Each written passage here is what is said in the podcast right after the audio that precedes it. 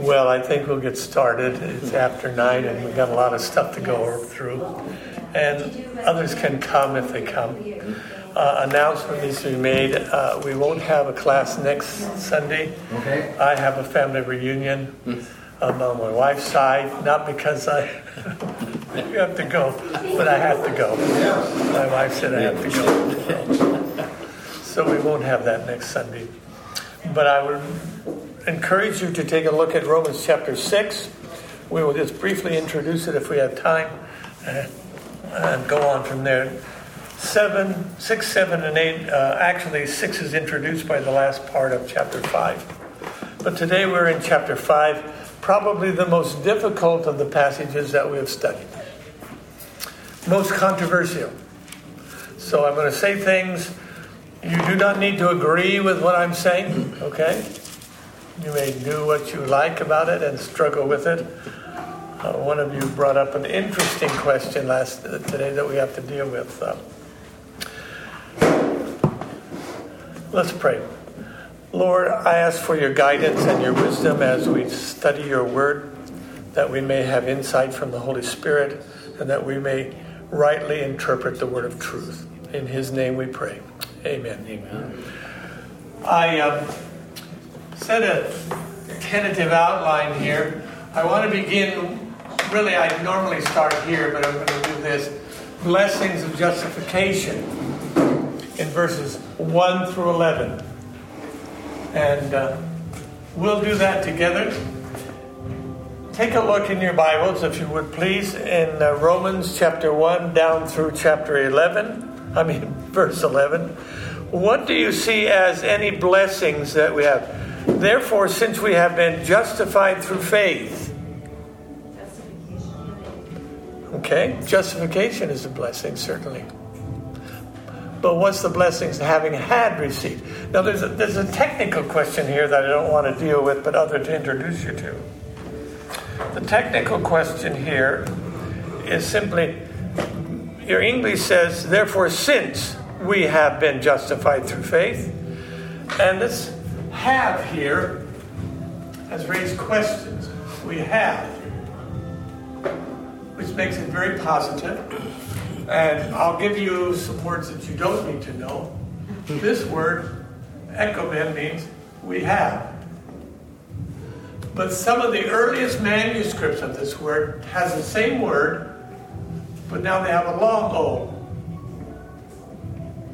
And a lot of people argue because of this, this is probably a, a uh, in my opinion, a hortatory subjunctive, which means nothing to you. but that, that's a word that says, and you would then translate, since we have it, we have it, but this changes it. This would have to say, let us have. It's sort of like when the pastor says, let us pray, bow your heads. It's not, it's not a strict command. I told you guys in the back row to bow your heads. You know, it's, not, it's an invitation, is what that word is. So let us have. While this has the strongest meaning, and I, I'm not sure I need to raise this for you, it still has meaning. Since you have justification, start entering into this, what? This peace that you have through the Lord Jesus Christ. So I just, so justification, we have just, since you have justification, or since it is there, and is certainly a blessing, what else do you have from this as it goes on, as you read down through this? Peace. Peace, all right? What else do you have? Grace We have grace. and hope. Anything else? Hope. Hope. Yeah.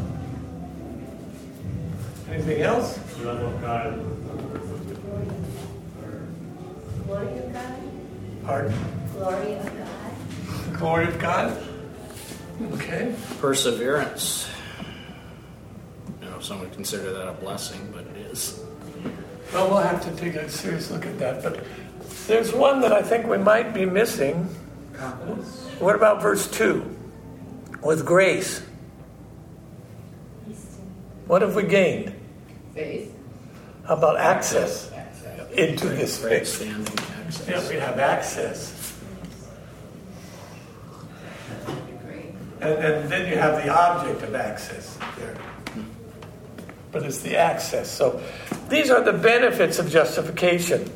I don't want to spend a lot of time on this, but I thought it was important just to look at these because this section has kind of so much stuff we have to struggle with. Peace here is not just the tranquility of the mind, but it's in your relationship with God, you have this inner peace that God gives you through His Holy Spirit. And that's why I take this other one to have meant, you know, let us have it. Grab a hold of it, folks. It's there. Ephesians 2. Christ is our peace. Hebrews, our high priest, stands before God as a merciful, understanding. You have peace with God. But we don't always do it. but he's urging you. That's why I take this as a hortatory subjunctive here, which means, come on, folks, grab a hold of this peace, which is yours. So, peace is one of the benefits we have. And of course, this peace has its foundation in the redemptive and work of Christ and in justification. And is a peace is coordinated with justification here. We can't separate that. That justification brought that. The second one I see here, as we have mentioned, is access. We have access by faith into this grace. Goes back to the peace. Access is not simply an introduction. Let me introduce you to God. It's more than that. It is free entrance, probably positive, into the sanctuary, the inner sanctuary where God's presence dwells. You have this access. You don't have to worry about it. It's there. It's yours. It's been produced. And again, here it's unhindered access, says Ridderbos, into the sanctuary of God. It's a privilege. It's a free entrance. Come at any time. That's the way I would put it. Somebody comes and visits you, and well, we've got to get going. Well, come back anytime you're free. You're free to come anytime you like. Don't worry about it. Just knock on the door and walk in. That's quite a privilege access by faith into this grace in which we stand. So, grace here probably has still the same meaning. I'll just give you one idea. Grace is God's attitude of acceptance as a permanent outlook and status in which we now exist through Christ. Christ always looks upon us as the children of God. We were once orphans, now we have full access as children into the grace of God. So these are blessings of justification. What is interesting about this grace is I'll give you another technical thing about grace. This grace in its tense in the Greek text is a perfect tense. Now, tense is not time in Greek. It's not past, present, future. It's the kind of action of the verb. So if you have this regular ongoing present tense, it means something's going on or continually going on. In the aorist tense, it's something happens as a fact. The perfect tense is most interesting. It's a fact that continues on. So you have grace and it's still there and it's going on and it's always available to you. That's the benefit. You belong to Christ through justification. You have this peace. You have this access into this grace. And then also, we rejoice in the hope of the glory of God. Well, this word rejoice is not intended to be a doxology or simple praise. It's almost to exalt, is the deeper meaning, in the glory of God.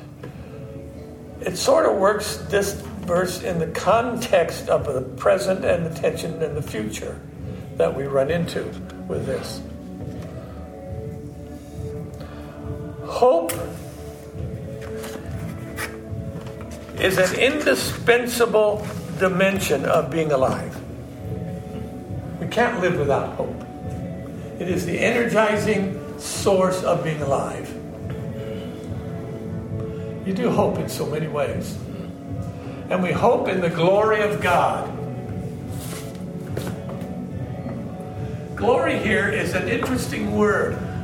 This glory comes about in connection with also a Hebrew word for glory. It is used in the Old Testament almost as an expression of the deity of Christ and God. Glory is here. We have hope in the full manifestation. The people will see there is no way of not knowing who He is. The glory of God will be manifest. I've been doing some study in the book of Revelation when God's glory uh, and power against sin will be manifested in many kinds of metaphors and a lot of rhetoric. and drawing from historical things that, that the people would know. We rejoice and we wait for the glory of God. In hope, we see this too. In hope dominates uh, what he says in Romans 15 May the God of hope fill you with all joy and peace as you trust in him, so that you may overflow with hope by the power of the Holy Spirit. The world gets bad. I've got hope that God will appear and things will be made right. right now, I'm not there. And so we, we struggled there. Okay, we rejoice in the hope of the glory of God. Now, the next one that I found creates a paradox for me, and I don't know about you. But this one stresses with, I just jotted some stuff or something. We rejoice in verse 3 in the benefits of suffering. In verse 3. And then they, he goes on to list how that works. And we hope in the, we boast in the hope of the glory of God. And then the next verse three, but not only so. In other words, not just this, but also we glory in our sufferings. Well, is the Bible masochistic? Lord, give me a really bad one so that I can really start to glory. well, that certainly isn't the meaning of this text. Käsemann, the Old Testament scholar, said God's triumphant glory can be extolled in hope only when we suffer, only when suffering can be extolled as the sphere in which God's grace and power are manifested. Amen. It's almost like the text in 2 Corinthians 12 when Paul says, I boast in the glory of God because of my weaknesses. When I'm weak, he is strong. That seems to be the meaning for Paul here. That I rejoice in sorrows in these because of the manifestation of God's grace and power in me. So the context here is again the present I'm suffering, but I look toward the future of hope. They're all kind of connected for him. And finally, the love, the love of God is poured into our hearts. That is, we can hope and not be ashamed because the love of God has been poured into our hearts through the Holy Spirit. What do you think that means? Any thoughts? Like it kind of ties into the, uh, if you read in Ephesians, first chapter, he talks about there the Holy Spirit being the seal of the, the pledge of our inheritance. Right. God is going to come back for us. He's given exactly. us that as his guarantee. The Holy Spirit is his guarantee. Well, one thing that is interesting that we need to keep clear, it seems to me, about the love of God is that God's love is not simply an act that he does sometimes and then doesn't do. It is the very nature of God. Mm-hmm. God can no longer be loving than he can be a Trinitarian being. It's the essential nature of God. Sometimes we've got to spend a lot of time thinking about that. It's the motivation, love is the motivation and directing force for me of all of God's actions. It's there and it reaches out to you, Paul says. You have access into that love. You have access into it by faith. It is a part of the hope in which you, you and I live. And uh, only in Jesus Christ, I wrote, the beloved Son, do we come to know and understand something of the love of God that, pers- that passes all knowledge. It is love is the ultimate ontological or ground why nothing can separate us from the love of God that is in Christ Jesus our Lord. And so these are the blessings. So I just touched on them the blessings of justification. Uh, Paul starts them off that way. You now belong to God. And because you belong to Him, these things are, are not just things that you happen to get. It is essential that this is what you have as a believer in Christ. Now we get to the tough part. I don't know whether that's the correct word, at least the complex. The nature and function, these should probably be separated, but I haven't done that. The nature and function of sin. And we have to ask ourselves, what is sin? Now, I thought at some point I gave you a list of definitions, but In the first, in the packet. in the packet from yesterday, it's not in this one, One right? for today. It's in the one for today? Third page.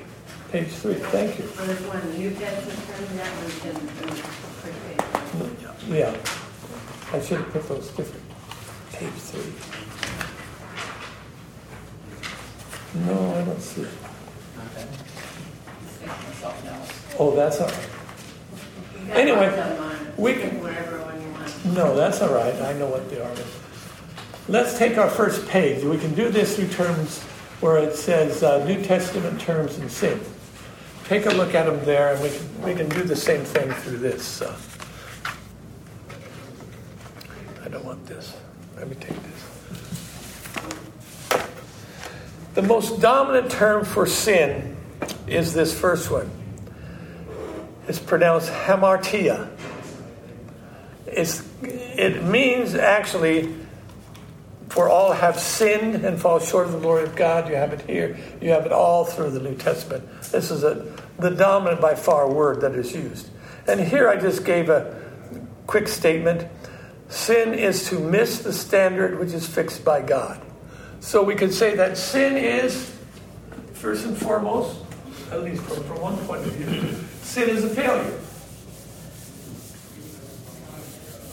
And you see this in the writings of John Calvin as well, and many, many others. Sin is a conscious, or sin is a lack of conformity to the will of God, whether actively or passively, is John Calvin's statement. So sin can be seen as a failure of some kind. That's one way we can see sin. In its essence, is a failure. Let's look at this. These other words are just incidental acts that come. Disobedience, parakoye. It literally means the basic word is to hear, and then you put another little thing on it in the Greek language, and it means not to listen. So I just said sin is a failure to hear, which results in disobedience. Then there's the common, coming more Old Testament orientation. It's lawlessness. Nomia is the word for law. The little a in front of it means no. Sin is to act contrary to God's law. Transgression. Well, you know that if you go hunting and there's a sign there that says do not trespass, means don't go over that. It means sin is a violation of God's law. Trespass is very similar. Sin is a deviation from truth or unrighteousness. Adikia is, is unrighteousness. Sin is doing what is wrong. So, this is what we have. This is definition. Sin is a failure. Sin is a, an act of disobedience. All of these can come close to failure. That's why failure has often been a basic way in which people have looked at looked at sin. I'd like to do some one other thing here. I put in I want to share something of my own perspective here along with Mary Gray. Mary Gray wrote a wonderful article, and I think she's right. And let me spend a little bit of time here. I argue that sin is the displacement of God's right to be God. That results in distortion both of creation and of the human personhood. Or, in this sense, I want to say that faith is, and here failure comes in, but just to put it, is, a, an act of distrust. Let me tell you why I hold this. You do not have to agree with me, but I'll tell you why anyway. You're kind of stuck here, so you're God is the source and creator of all things that initially came into being. We do not know God unless God shares with us who He is. We cannot find out the inner workings of God. People often say, I see God in creation, and you might, but creation doesn't tell you that God loves you. If I'm out in a boat that's flashing around on the sea, nature doesn't say, Well, I'm sorry, we'll help you out. Or if it doesn't go well, we've got eternity. So God creates the world.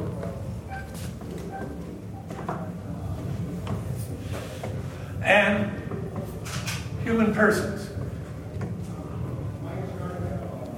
Now, I look at sin. There are two basic contexts to look at sin.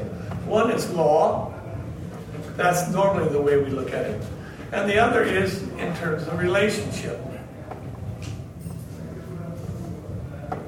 It is my view, leaving creation for a moment, but creation is also an act of God's love when He created the world to function as it does. If I were a scientist, I could really tell you more about that. The intricacy, the rational intricacy, and harmony of all things that in the world seem to work together. And obviously, if I know God, I can see it more clearly. but relationship. Now, I'll pick this up again. God told them not to eat of the tree. To me, this is the foundation. Is this a command, or is this a law, or is this supporting or creating the relationship that humanity has with God? I'm saying that's its purpose. God wants to see if they will believe or trust in Him. Because the day you eat thereof, it's terrible. Now, I have an argument with a person on this. Wasn't evil always in the world? So, if it's always been the world, didn't God create evil? I said, No, God does not create evil. Boy, I can read it. First John, in him is no darkness at all. He has not sinned, so forth. So, this for me, now here you may do what you like, but I think this is saying, trust me, you guys. If you trust me and do what I say, you will then have life in perpetuity. It'll continue to grow. Everything I created is yours. But now enters, this is the promise of God. If you do it, there is a great promise of God. But now comes an alternative promise. the evil one. says, that I want you to know God's really lying to you. Because the day you eat, you will not die. In fact, you will be like God, knowing good and evil. Now, if they obey, I mean disobey, fail to trust, no, I can really be great. Therefore, one of the primary steps sin is selfishness. Now comes into the world. Sin is selfishness. Choosing myself and what I want over the supreme place that belongs to God. Anything that you put in the place that belongs to God becomes sin too for him. So I see that this is what happens. They believe now this relationship of trust has been severed. They do not have a source of life. They're in trouble. And so from then on, humanity has a problem. They are lost from the source of God and so forth. And so I want to say that sin is, first of all, or one of the things I think about that marks sin for me is this whole uh, level of displacement of God as the sovereign Lord and Creator. It is placing something else in the supreme place that belongs only to God, such as selfishness, sensuality, failure to listen to God, so on and so forth. Mary Gray adds this sin is the structural decreation, the structural unmaking of the world as God intended it to be. So, what Satan wants to do is God made this human persons and this creation to function in a way that pleased God. We have this in the last page. I know, but I want to get to that yet. Uh, and so I see sin as covering those two things, and we're stuck in it, and there's no resource in us by which you can get it done unless God Himself acts. So, I have a question. sure. Okay, so when Lucifer fell Mm-hmm. from heaven, Mm-hmm. God knew. He had to know Mm-hmm. that would happen. So it's like he. I just have this kind of like internal question about it's like, okay, I know he doesn't create evil, Mm-hmm. but he knew it existed. Yeah, I would say that knowing that something exists doesn't necessarily mean that I'm the source of why it exists, though.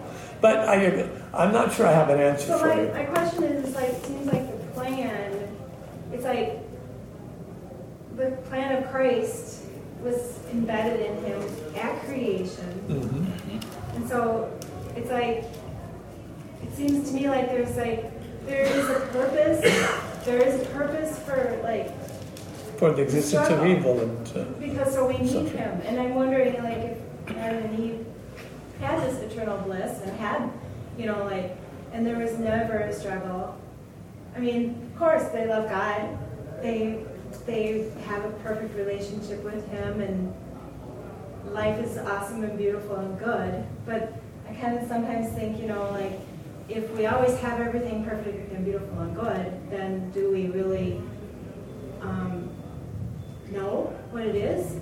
Do we do we know what it is for someone to love us too in the midst of all of that and care for us? Yeah. That's a, a good question.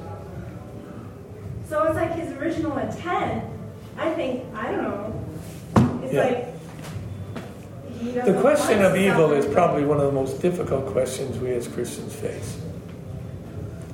Uh, there are so many places that any answer I give doesn't always seem to be as nice as I would like it to be. But I guess I'm thinking that the source of sin, I mean, the source of sin and evil, the question of Satan comes in, and I'm not sure I can answer your question here.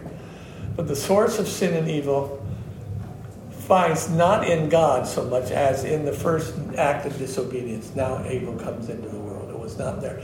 Adam and Eve, for me, had no knowledge of sin, had no temptation prior to this time. It's like saying, if there was no light, would darkness exist? Put it in a kind of a symbolic way. If there was no light, then darkness wouldn't exist. I mean, what did you? I didn't understand what you Yeah. said. Is darkness there because there's light? If I come home and my room is dark, if I turn on the light, where does darkness go? Well, put it in a philosophical sense, uh, is darkness have an entity in and of itself? It could always exist. Light dispenses with. If Adam and Eve are living in a state of pure light and presence, where's darkness? I often think of comments in the New Testament where people at the end will be cast into darkness. I know that physicists today are struggling with what is darkness in space between all the planets. What is, is it something? Or black holes in our universe. They don't know what darkness really is. And I don't either. I, I- I think about this a lot, your question. I think it's being separated from God Yeah, and not having. yeah, if you put it in, yeah, if you put it in that context, yes, it is. It's separated from life and life and light. Yeah, I always think of darkness as being the absence of light. I think that kind of that's a definition that many early philosophers had too. Light is the absence, uh, darkness is the absence of light. Okay, so enough. No, no, it's a good it's question. okay to not have an answer to that. I mean, it's like, Yeah. I'm in the same boat as you. But you had a question, sir. God demonstrates his love for us and that while we were sinners, Christ died for us. So give Satan that uh, falling away gave God the ability to show us how much he loves us uh, in our, that we can understand. So let me rephrase it and see if I'm right. Yeah. It's evil exists for the demonstration of God's love for us and for the creation. Yes. So we can know how much he loves us. And you could fit with that, it seems to me, Christ slain from the foundation of the world, too. Well, good question. No, I appreciate it. There are a lot of questions we have to come. So, anyway, now we have to come to the imputation of Adam's sin. Now we come essentially into the latter parts of Romans 12 through really up to 19, rather 21. Adam's sin. Now, what is the relationship? Imputation, do you know this word? Imputation probably knows.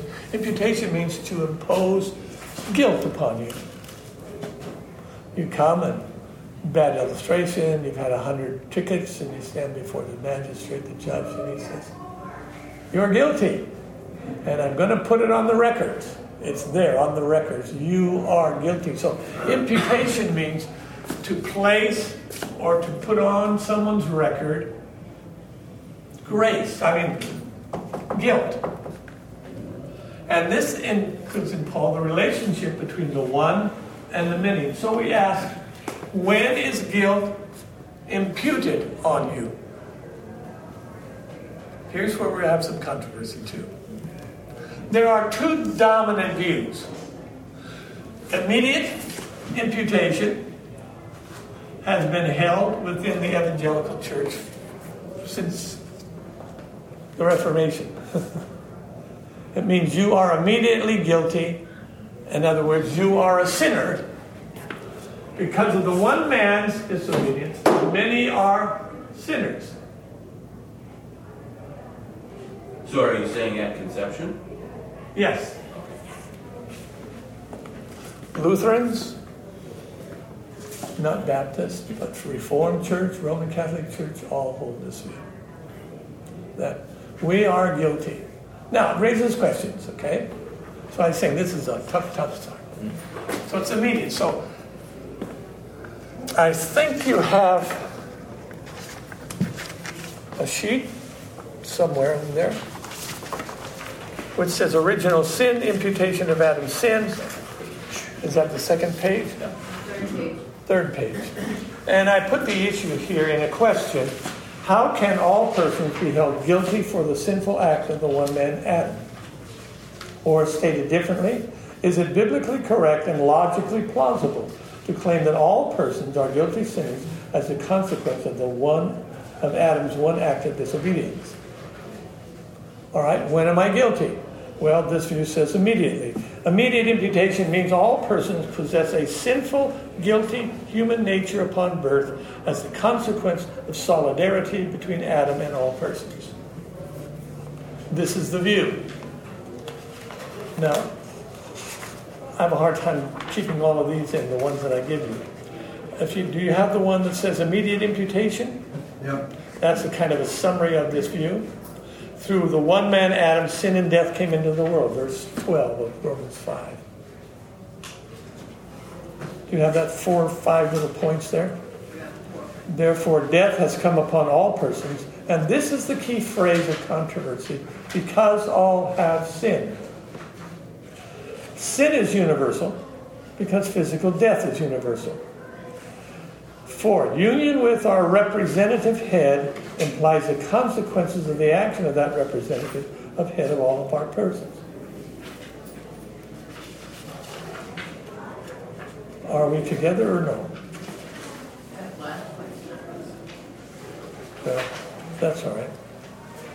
This is just a summary. Uh, I hope you have of their argument. There is, therefore, immediate imputation of Adam's one act of disobedience to the many, as there is likewise an immediate imputation of Christ's act of righteousness to those united with him through faith.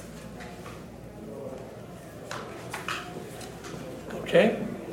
I just want to present it to you. This is hell. What you get from Adam, then according to this view, is you immediately have a guilty,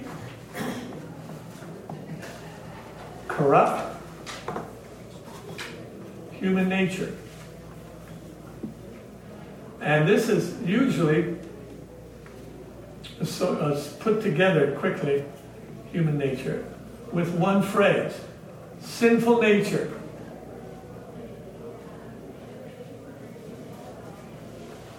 Now, if I'm a Lutheran, and I believe this, what do I do if I have a child and the child dies?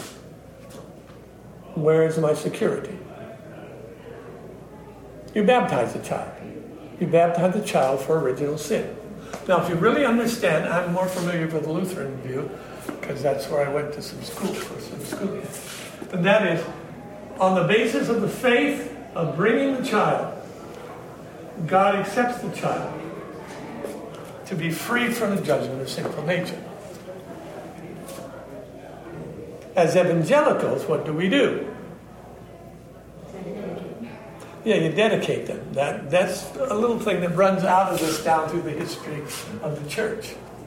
But, but we make very clear this is not for salvation. So I'm just letting you know where it stands on this issue here.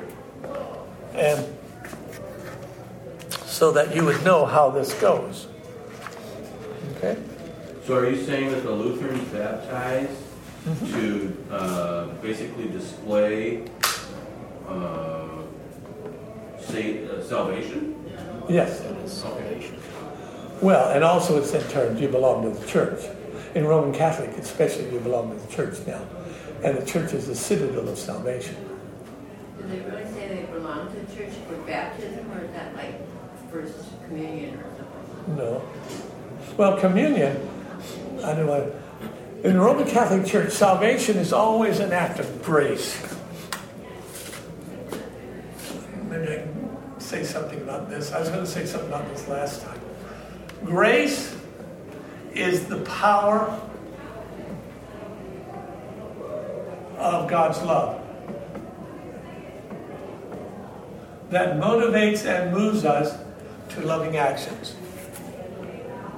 Now, there are three levels. There's see if my memory can keep this. That's why I use a note now. but there's prevenient grace, Oscar. Prevenient grace is the grace that God works on you until you, your will. It's willing to respond to God. And then there's active grace. And then finally there's habitual grace. In other words, sin is a failure to love God and your neighbor as God intends. That's their definition. It is worked out more systematically than that, but basically that's what it is. Is this a Catholic view? Is that what you're talking Yes. And so as I live my life, and this is where this is where the concept of merit came in back in the early earlier periods of the 16th century. Merit, and there's several kinds of merit. There's and my memory is getting bad. There were as much. There are two kinds of merit. There's merit in the good act, just because it's a good act, and then there's merit of acts that are loving and good, that are pleasing to God. Those are the ones that are important. And therefore, priests will want one to make sure and tell me these are. So you have a law base. So you need to do these acts of love. And God's love comes to you until that time when love dominates you, then you're assured of eternal life. That's why you work so hard at it. Anyway, that's that's Roman Catholic summary of Roman Catholic very quickly. There's a lot more to it than that. Okay. Hmm? Most of us as evangelicals have the belief that you and I have a sinful nature, and that sinful nature comes at birth. Now, the reason for that is down here when I ask, what is the relationship between the one and the many that causes this? There are several relationship ideas. But the most dominant one for us is Adam is the representative head of the human race. What am I spelling? I'm to think. Is the idea of headship. So there is a biological connection between the one and all. Since Adam was the first human being, and Adam's nature is sinful, what his nature passes on to all of us is that sinful nature. That's the view. Representative is a biological headship. So if I am from Adam's nature, would I get? But I didn't want to raise this. So this is a question, a problem that we face with the media. You may do what you like. Is what about children? So that raises this question. We have not provided a really strong statement of that within our evangelical church. We just say, well, they're too young, they've never done anything wrong, so they must. But the argument of the, of the immediate is, well, whether they've done anything or not, they're guilty. Remember Calvin and Augustine, a peck of sin. Sin is a non-conformity to the law of God. They're not doing it. Even if they couldn't do it, does that somehow give them a pass?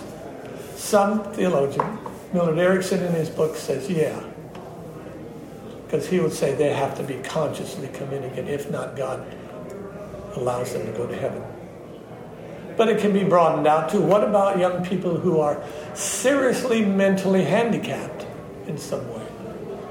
They wouldn't understand even the message of salvation. They're too young to do so. So, this is a problem that the media faces. Mediated, do you have the mediated? Yes. Okay. Mediated imputation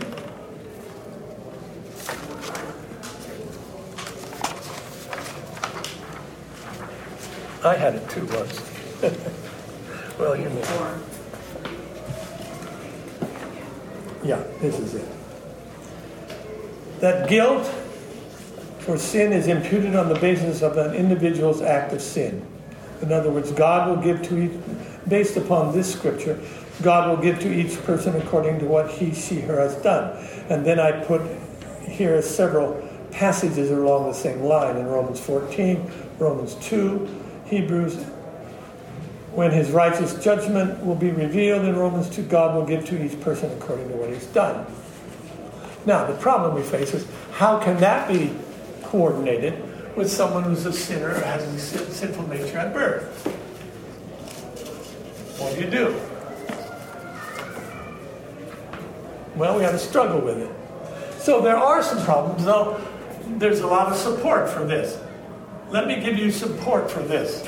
Immediate. We're almost out of time. Did you want to talk about the modified view? No, not yet. I, uh, well, take a look at the strength for the immediate view in the Romans. Take a look at Romans passages. From the all to the many. This is part, I mean, you can see this in the writings of John Calvin, mm-hmm. Augustine, R.C. Sproul, and a host of other people hold to the immediate view. In Romans 5, 12, from the one man, therefore through one man sin came into the world. The one and the many. And 15, just as sin entered the world through the one man and death through sin, and this way death came upon all people because all have sinned. So, uh, upon Adam's disobedience of the one man, sin has come into the world.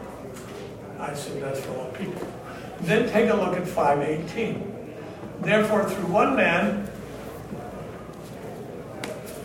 in verse 18, if my memory is correct,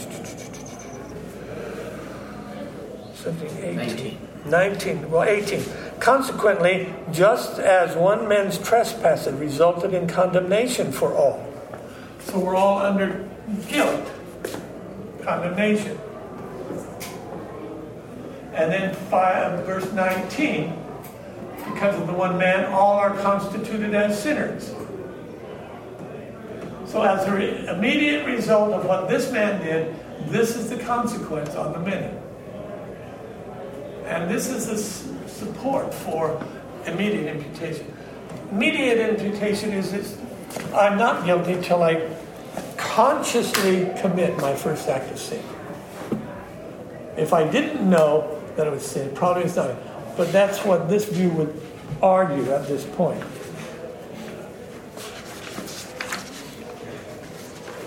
So you might have, so through the one man, I,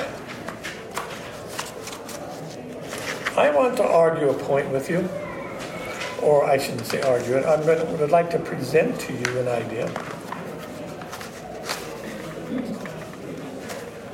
that the consequence of Adam's sin is more dominantly found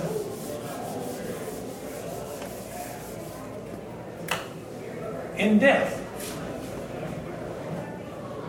The wages of sin is death. Therefore, through one man sin came into the world, and through sin came death. Therefore, and most people, going back to uh, Augustine, who is not very good at Greek, because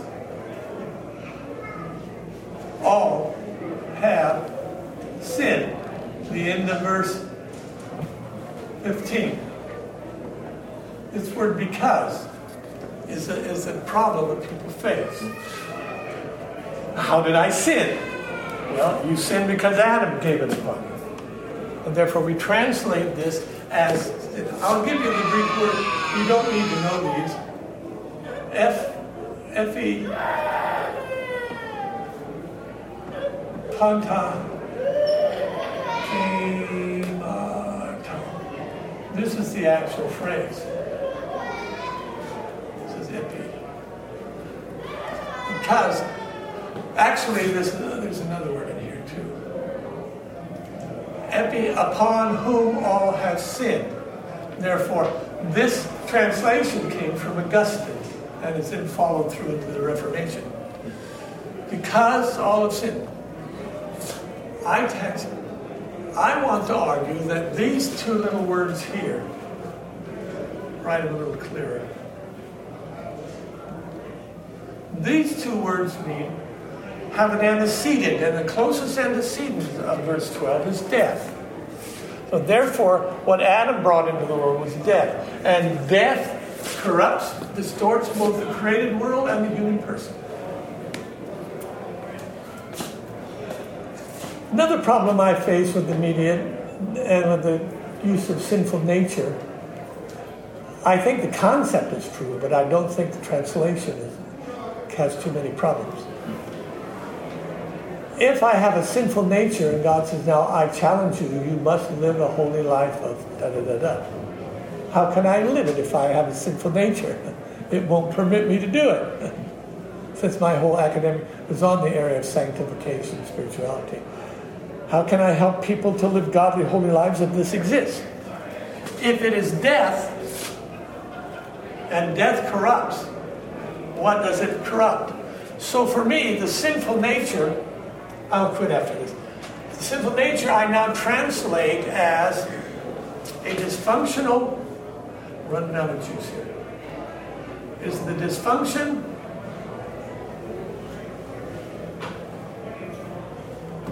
of the human spirit.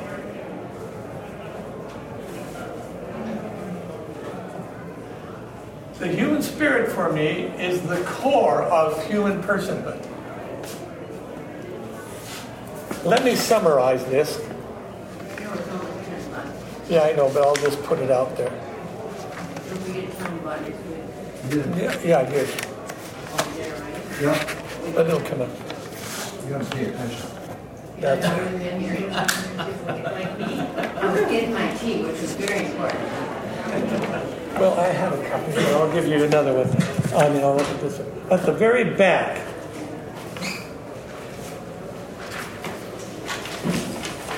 It says a concluding proposal. It's not his book, so you can buy his book. Yeah, it's, If anybody wants to know last week, we got. this book here, you don't need to buy this, okay? But I propose several premises on, on this book. And a lot of what I say is in, contained in this little book here, uh, especially in the consequences of sin is death. And I put in the front all of these. Let me, you can, do you have this? Mm-hmm. Let's just go through it. You do not have to agree with this, all right? This is my, was the Alexandrian theology. Number one, the ultimate goal of redemption